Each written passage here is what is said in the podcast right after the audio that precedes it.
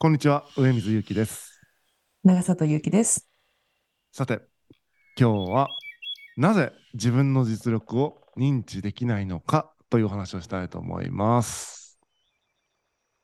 めちゃめちゃ面白いじゃないですか、もういきなり。そうなんですよね。これが結構最近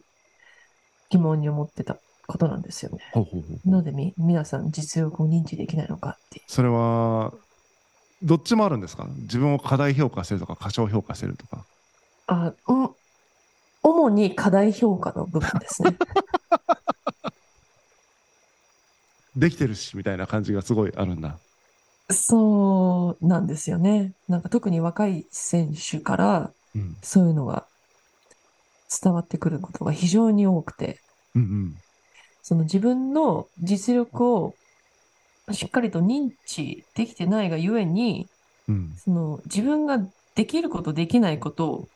っていうのも認知できないっていう状態に陥ってる、うん、プラス自分ができてると思い込んでいるので、うん、そのできると思い込んでるので、うん、そのやれないことをやろうとするんですよ。ああ、はい。でそれが結果的にミスになるっていう、うん、できないことだからね。を繰り返す。そう、繰り返す。繰り返すことが多くて。え、そのミスるじゃないですか。ミスった時に、はい、それはできてない、はい、自分はできないことをしてしまったとは思わないんだ。思わないんです。いいトライをしたって思うんです。やばいね。やばいんです。そうか。でそれをもう永遠に繰り返すんです。そうか。なんでパスをじゅっぽんして、まあ、いっぽん通ったらいい方みたいなことをやったりするんですよ、前線の選手が、うん、でそうなってくるとやっぱボールを失う回数が多くなるので守備に回る時間がやっぱ多くなっちゃうんですね、うん、ってなってくると体力を失われてっていうでやる気も失われてみたいになっちゃうんですね、うんうんうん、そのしょうもない自分の実力の認知をできてないプレーを連続してやってくれるので、うんうん、そうですよね。頑張ってだからね、後ろから前につなげたのにガチャ回して終わりましたみたいな感じですよね。そうなんです。ガチャ回すみたいな、えー、ちゃんとそこはそこも戦術的にやろうよみたいな話ですからね。そこだけガチャになってるみたいな感じでしょ。そこだけ本当にガチャガチャを回してる感じなんですよ。マジか。そうですね。え、それ特定の人がそうだって感じなのか、傾向として結構そうだよねって感じなんですか？あ、傾向としてです。その割合、その割合は人によって違いますけど、そのガチャガチャのあの当たりが出る確率が高い人と低い人がいるっていう。それは若い人に顕著なんですか？はい。なるほどね。ああ、なんだろうな。全然関係あるか分かんないけど、ちょっとパッと思いついたのは、結構遠いんでこれ全然関係ない可能性もあるんですけど、はい、今ってやっぱりそのずっとスマホ触ってるじゃないですか。はい。なんだろうな、常に次のコンテンツを見てると、しかもそれが自分の興味の範囲の中で見てるみたいな世界に閉じてるから、はい、すごく自分の見たい世界を見やすいのかなと思ってて、はい、で僕たちの時代っつったらあれだけども、そんなに常にコンテンツにみたいな状況ではないから、うんうん、隙間時間とかがあるし、はい、常に新しいコンテンツがあるわけでもないから、やっぱいっしゅうかん待たないといけないとか、そういう時代だから、うんうんうんうん、なんかね、待つ時間とか振り返る時間っていうのが自然とあった気がするんですよね。はい、うんなまあ、何が言いたいかというと、振り返りをする、その内省するとかいう時間が、うんうん、反省する時間っていうのが、うん、全く取れてないんじゃないかなっていう気がする。そこそこか。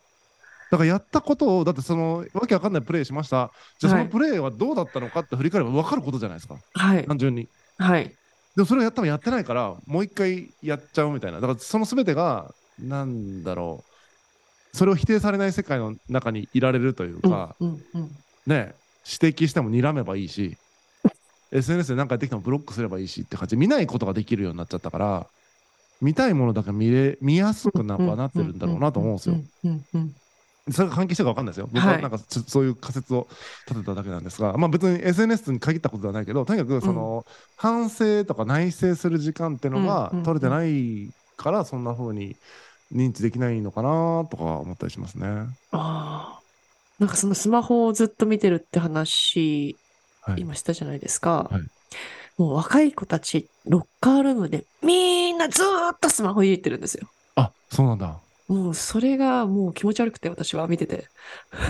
かなりだからその自分の世界に閉じてるっていうのがあると思うし、もう少しあの強烈に言うと自分に酔ってますよね、自分の世界に。そうなんです、酔ってます、完全に酔ってます。そうなんですよ。分かんないけど自分のうまくいったプレーの動画とかをずっと保存してるから、その成功のイメージがあるとか、例えば失敗の方が回数で見たときに、はいはいはい、あなた じゅっパーセント ですよみたいなとかが、その見えずに成功した動画だけを持っててみたいな、こんなプレーできる自分みたいなイメージだけ高めてるみたいな感じで、なんか現実認識能力が下がっているというか、はいはいはい、そう、なんかそのスマホのせいだと私は思ってるんですけど、その、そのスマホを見てる時間がすごく多いから、うん、その自分の周りのことを認知できる力がすごく低い気がするなって感じがするんですよ、うんうん、しかもインスタとかなおのことじゃないですか。なんか美しいものばっか見るから、まさに自分の美しいプレーをしてる写真とか動画とかが自分のね、あのー、あるわけでしょ、バーンって、はい、このような人物であるみたいに勘違いしちゃうと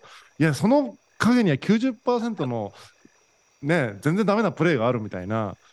なんかだからそこの精度を上げていくみたいなところに意識が向かずに、うん、なんかいっこでもいいプレーみたいな、いっこを獲得しに行くみたいな。そうなんですよ。それをほぼ半数の人たちがやろうとしちゃうんで、それをうまくいかないなって思うんですよ。まあ、そこもなんか結局そのなんだろう、価値観とか美学につながるのかなって、いちを取りに行く人はもういちを取りに行くけど、私の、うん、私的にはじゅうあるうちのきゅう、じゅうを取りに行きたいですよ、うんうんうん、そのいち、そのビックラポンみたいなそのガチャで出るような大当たりじゃなくて、うんうんうんうん、その小吉をじゅっこ積み重ねるみたいな感覚なんですよ、うんうんうん、そういう感覚がなんかちょっとやっぱ足りないなっていう感じはしますね。現実はそっちですもんね。毎日はね積み重ねていくしかない。そうなんですよ。そうなんですよ。はい。一回ね、そのすごいプレーをしたからっつって、まあ確かに動画としてはあるかもしれないけどみたいな。そうなんですよ。それだけだよねみたいな。選手としてはみたいな話ですよね。そうなんですよ。いかにコンスタントに予測可能なね選手であるかっていうのがプロの世界では結構重要なんと思ってるんですよ。うん、だからそういう選手こそがなんかそのレベルの高い選手だなって私は思えるんですね。うん。当たり外れが多いとね、使いづらいですかね、監督も。使いづらい、監督は使いづらい。ましてそれがじゅういちにんいるとねやどうしようもないからやってる味方もやりづらいですよ。戦いが読めないから。読めないんですよ、ね、そうなんですよ。監督も何の戦略も戦術も立てれないですよね。そう、そうなっちゃうと、うん、出してみたけど今日ダメだったみたいな、もうほんと全部なんかうんみたいなちょっといやほんとそんな感じですよそっか、難しいですね。うん、だからそう、なんか特に若い選手にそういう傾向があります。そっか、でもなんか前回かなんかお話ししたと、うん、睨まれるみたいなのもつなんか繋がってる気がするんですよね自分の世界になんか異物が入ってきたかになってるというか、うん、世界となんか繋がってないんだと、ずずきになってるってことを認識してなくて断絶されてて、うんうん、突然自分の世界に踏み込んできたやつみたいに見なされるんじゃないかな、うんうんうんうん。それは確かにある感じしますね。コミュニケーション取ってるとそういうふうに、うん、コミュニケーション今大変ですね、うん、だからその監督とかもそのあなんていうんですか、厳しく言えないくなっちゃってるんですね。その結構今アメリカではそのハラスメントの規制がすごく強くなってきちゃってるんで、うんはいはいうん、ちょっとでも厳しいこと言ったりすると選手が訴えてしまうっていうリスクがあるんで、うん、そこがあるので、だからコーチたちもそこのコミュニケーションの取り方がすごくなんか苦労してる感じはありますね。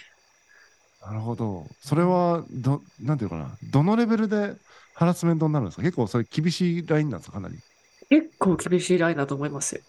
もう結構ハラスメントになるかならないかって受け手の問題なんで。そうですね、うんうん、で受け手の心がちょっとねガラスのようなハートだと何でもハラスメントって捉えられちゃうんで、あそうですよねえだから全然厳しいこと言えてないですね。ちゃんとミーティングとかでもミスのシーンとか出すときに、これはパーソナルで攻撃してるんじゃなくてたまたまこのシーンが、うん、え見せるの必要だったからっていうのをちゃんと説明してからミーティングをやるんですよ。マジかプロなのに中学校の授業じゃないんですよね。いや本当そうなんですよ。ある程度の選手の批判批判っていうのを受けなきゃいけないじゃないですか、プロとして、うんうんうん、やっぱりミスはミスだし、そこ改善しなきゃいけないし、うんうん、ミスそういうミスを繰り返してたら、まあ、クビだったりだとか最悪、うんまあ、試合に出れなくなったりとかっていうのはもう普通だったんですけど、それがもう普通じゃなくなっちゃったって感じ。それもできないの？もはやできないんですよ。えークビ、クビにするみたいなのも結構じゃあ今厳しいんだ。結構厳しいですよ、うん、サッカー選手で、うん、それはマジか結構厳しいんですよ。だからそっかそうだから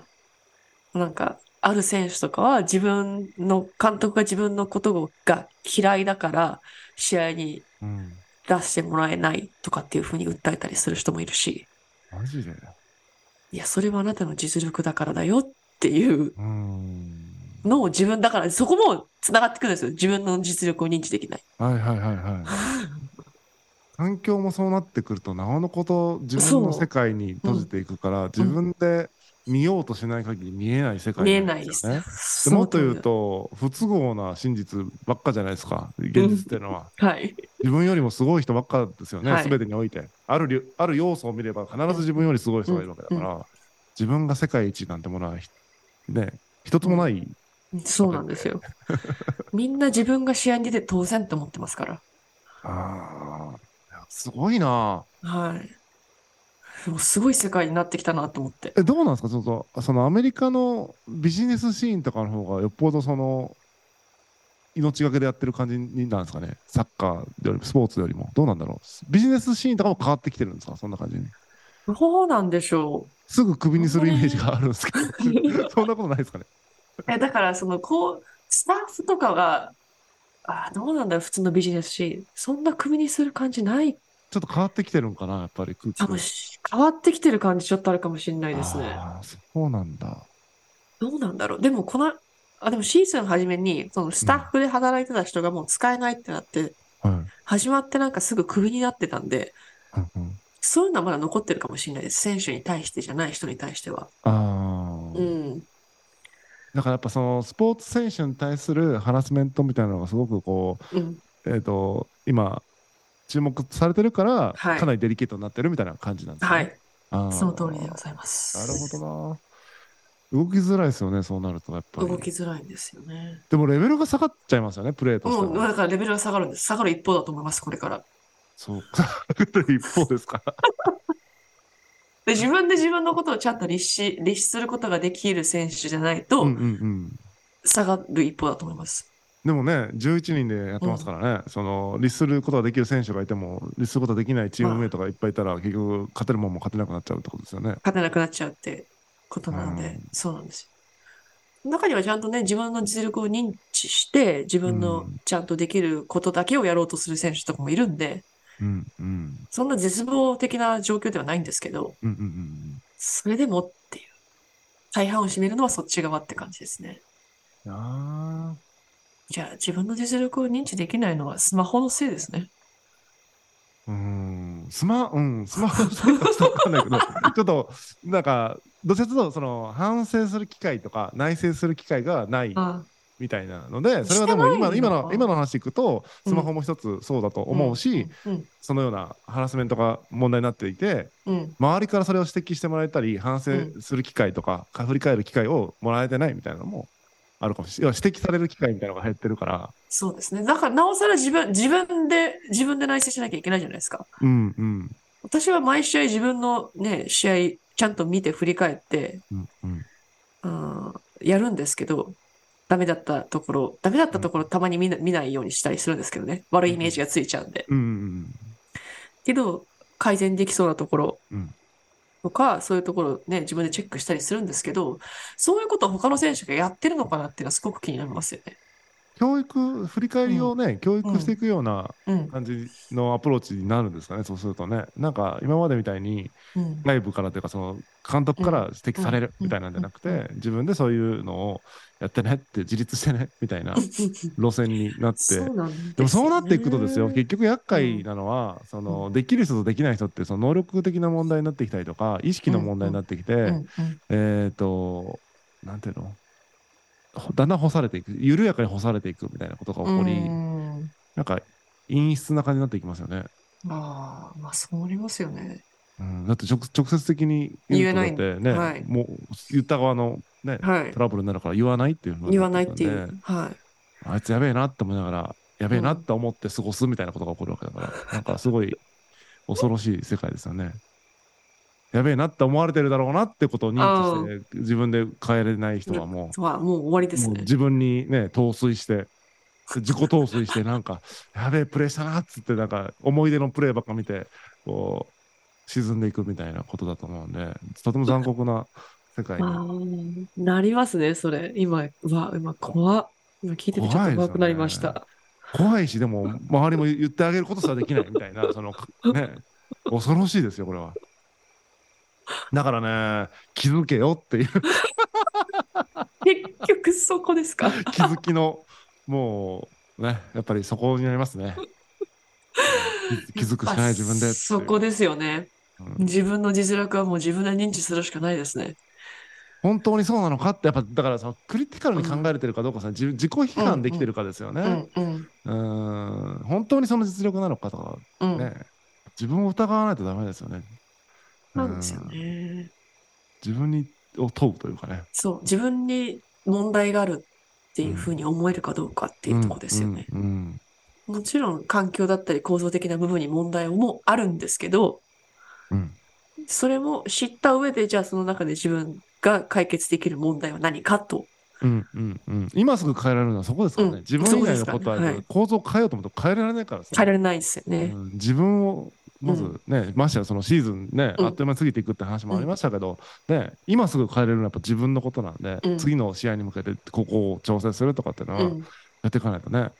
うん、なんか監督がとかってもうこの今シーズンどうしようもないよみたいな話だから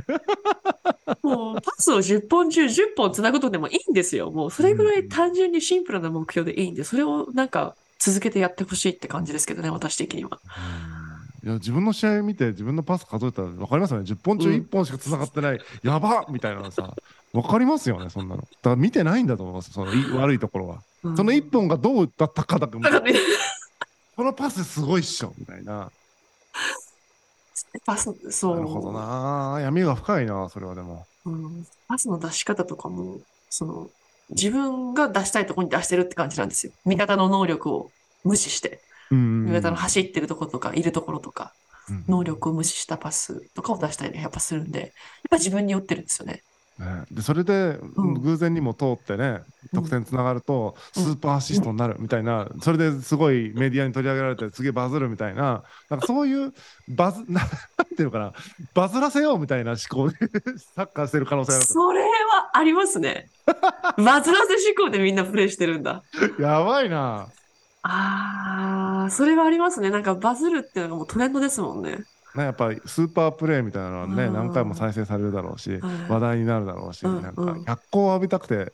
やってる、やってるって感じは確かに伝わってきますね。そういうのちょっとチームプレーだときついですよねそれね、うんうん、個人で全責任を負って勝手にそういうプレーするのはまあまあいいですけど、はい、結果が出ないだけだから別にいいと思うけど、うんうん、チームのみんなにも迷惑かかるから、ね、そうなんですよね。それはちょっと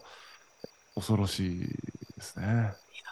恐ろしくなってますねどんどん。あのー、ねサッカーがとかことだけじゃなくてねお仕事されてる全ての人がこれはね肝に銘じてバズらせようとかじゃないんだよっていうね本当だよそれはもう個人的にやってくれってことだよ、ね、本当だよ。チームでやることについてはそのねバズるとかじゃなくてチームにとって何が大事かってことでやってほしいですね。本当です、まあ、自分の実力を認知するためにあの内省していただいて振り返っていただきたいなと思いますぜひよろしくお願いしますぜひよろしくお願いします番組のご意見ご感想こんなテーマで話してほしいなどハッシュタグシソフレをつけてぜひツイッターに投稿していただけると嬉しいです。それではまた来週さよなら。さようなら。